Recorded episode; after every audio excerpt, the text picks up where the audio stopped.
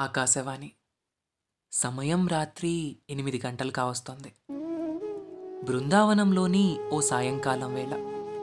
యమునా తీరం వెంబడి అడుగులేస్తున్నారు రాధాకృష్ణులు. ఇంతలో ఓ చెక్క నౌక రాధ కంటపడింది తీరానికి ఆనుకొని తాళ్ళతో కట్టబడి ఉంది ఆ నౌక.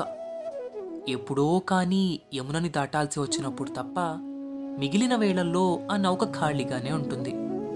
ఆ అసలే పున్నమిరేయి ఆ నౌకని చూడగానే ఓ కోరిక కలిగింది రాధకి.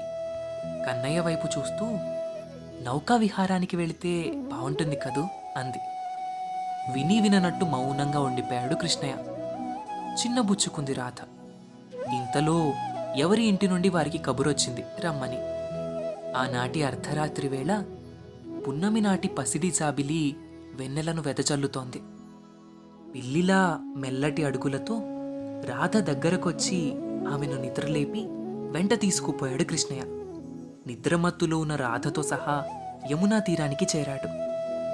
అప్పటికే అందంగా ముస్తాబై ఉన్న నౌక సిద్ధంగా ఉంది. ఎదురుగా ఉన్న నౌకని చూడగానే రాధ నిద్ర మత్తు వదిలిపోయింది. సంతోషం పట్టలేకపోయింది.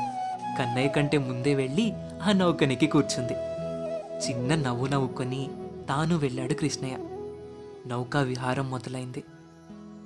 చల్లని గాలి మేనిని తాకుతుండగా నిండు పున్నమి వెన్నెలకై విప్పారిన కలువల మధ్యన మిణుకుమంటూ మెరిసే ఆ తారల సమక్షంలో ఒకరినొకరు ఆనుకొని కూర్చున్న రాధాకృష్ణులతో ఉన్న ఆ నౌక యమున వెంబడి విహరిస్తూ కాలాన్ని మర్చిపోయింది. నేటి మన ప్రసారం ఇంతటితో సమాప్తం.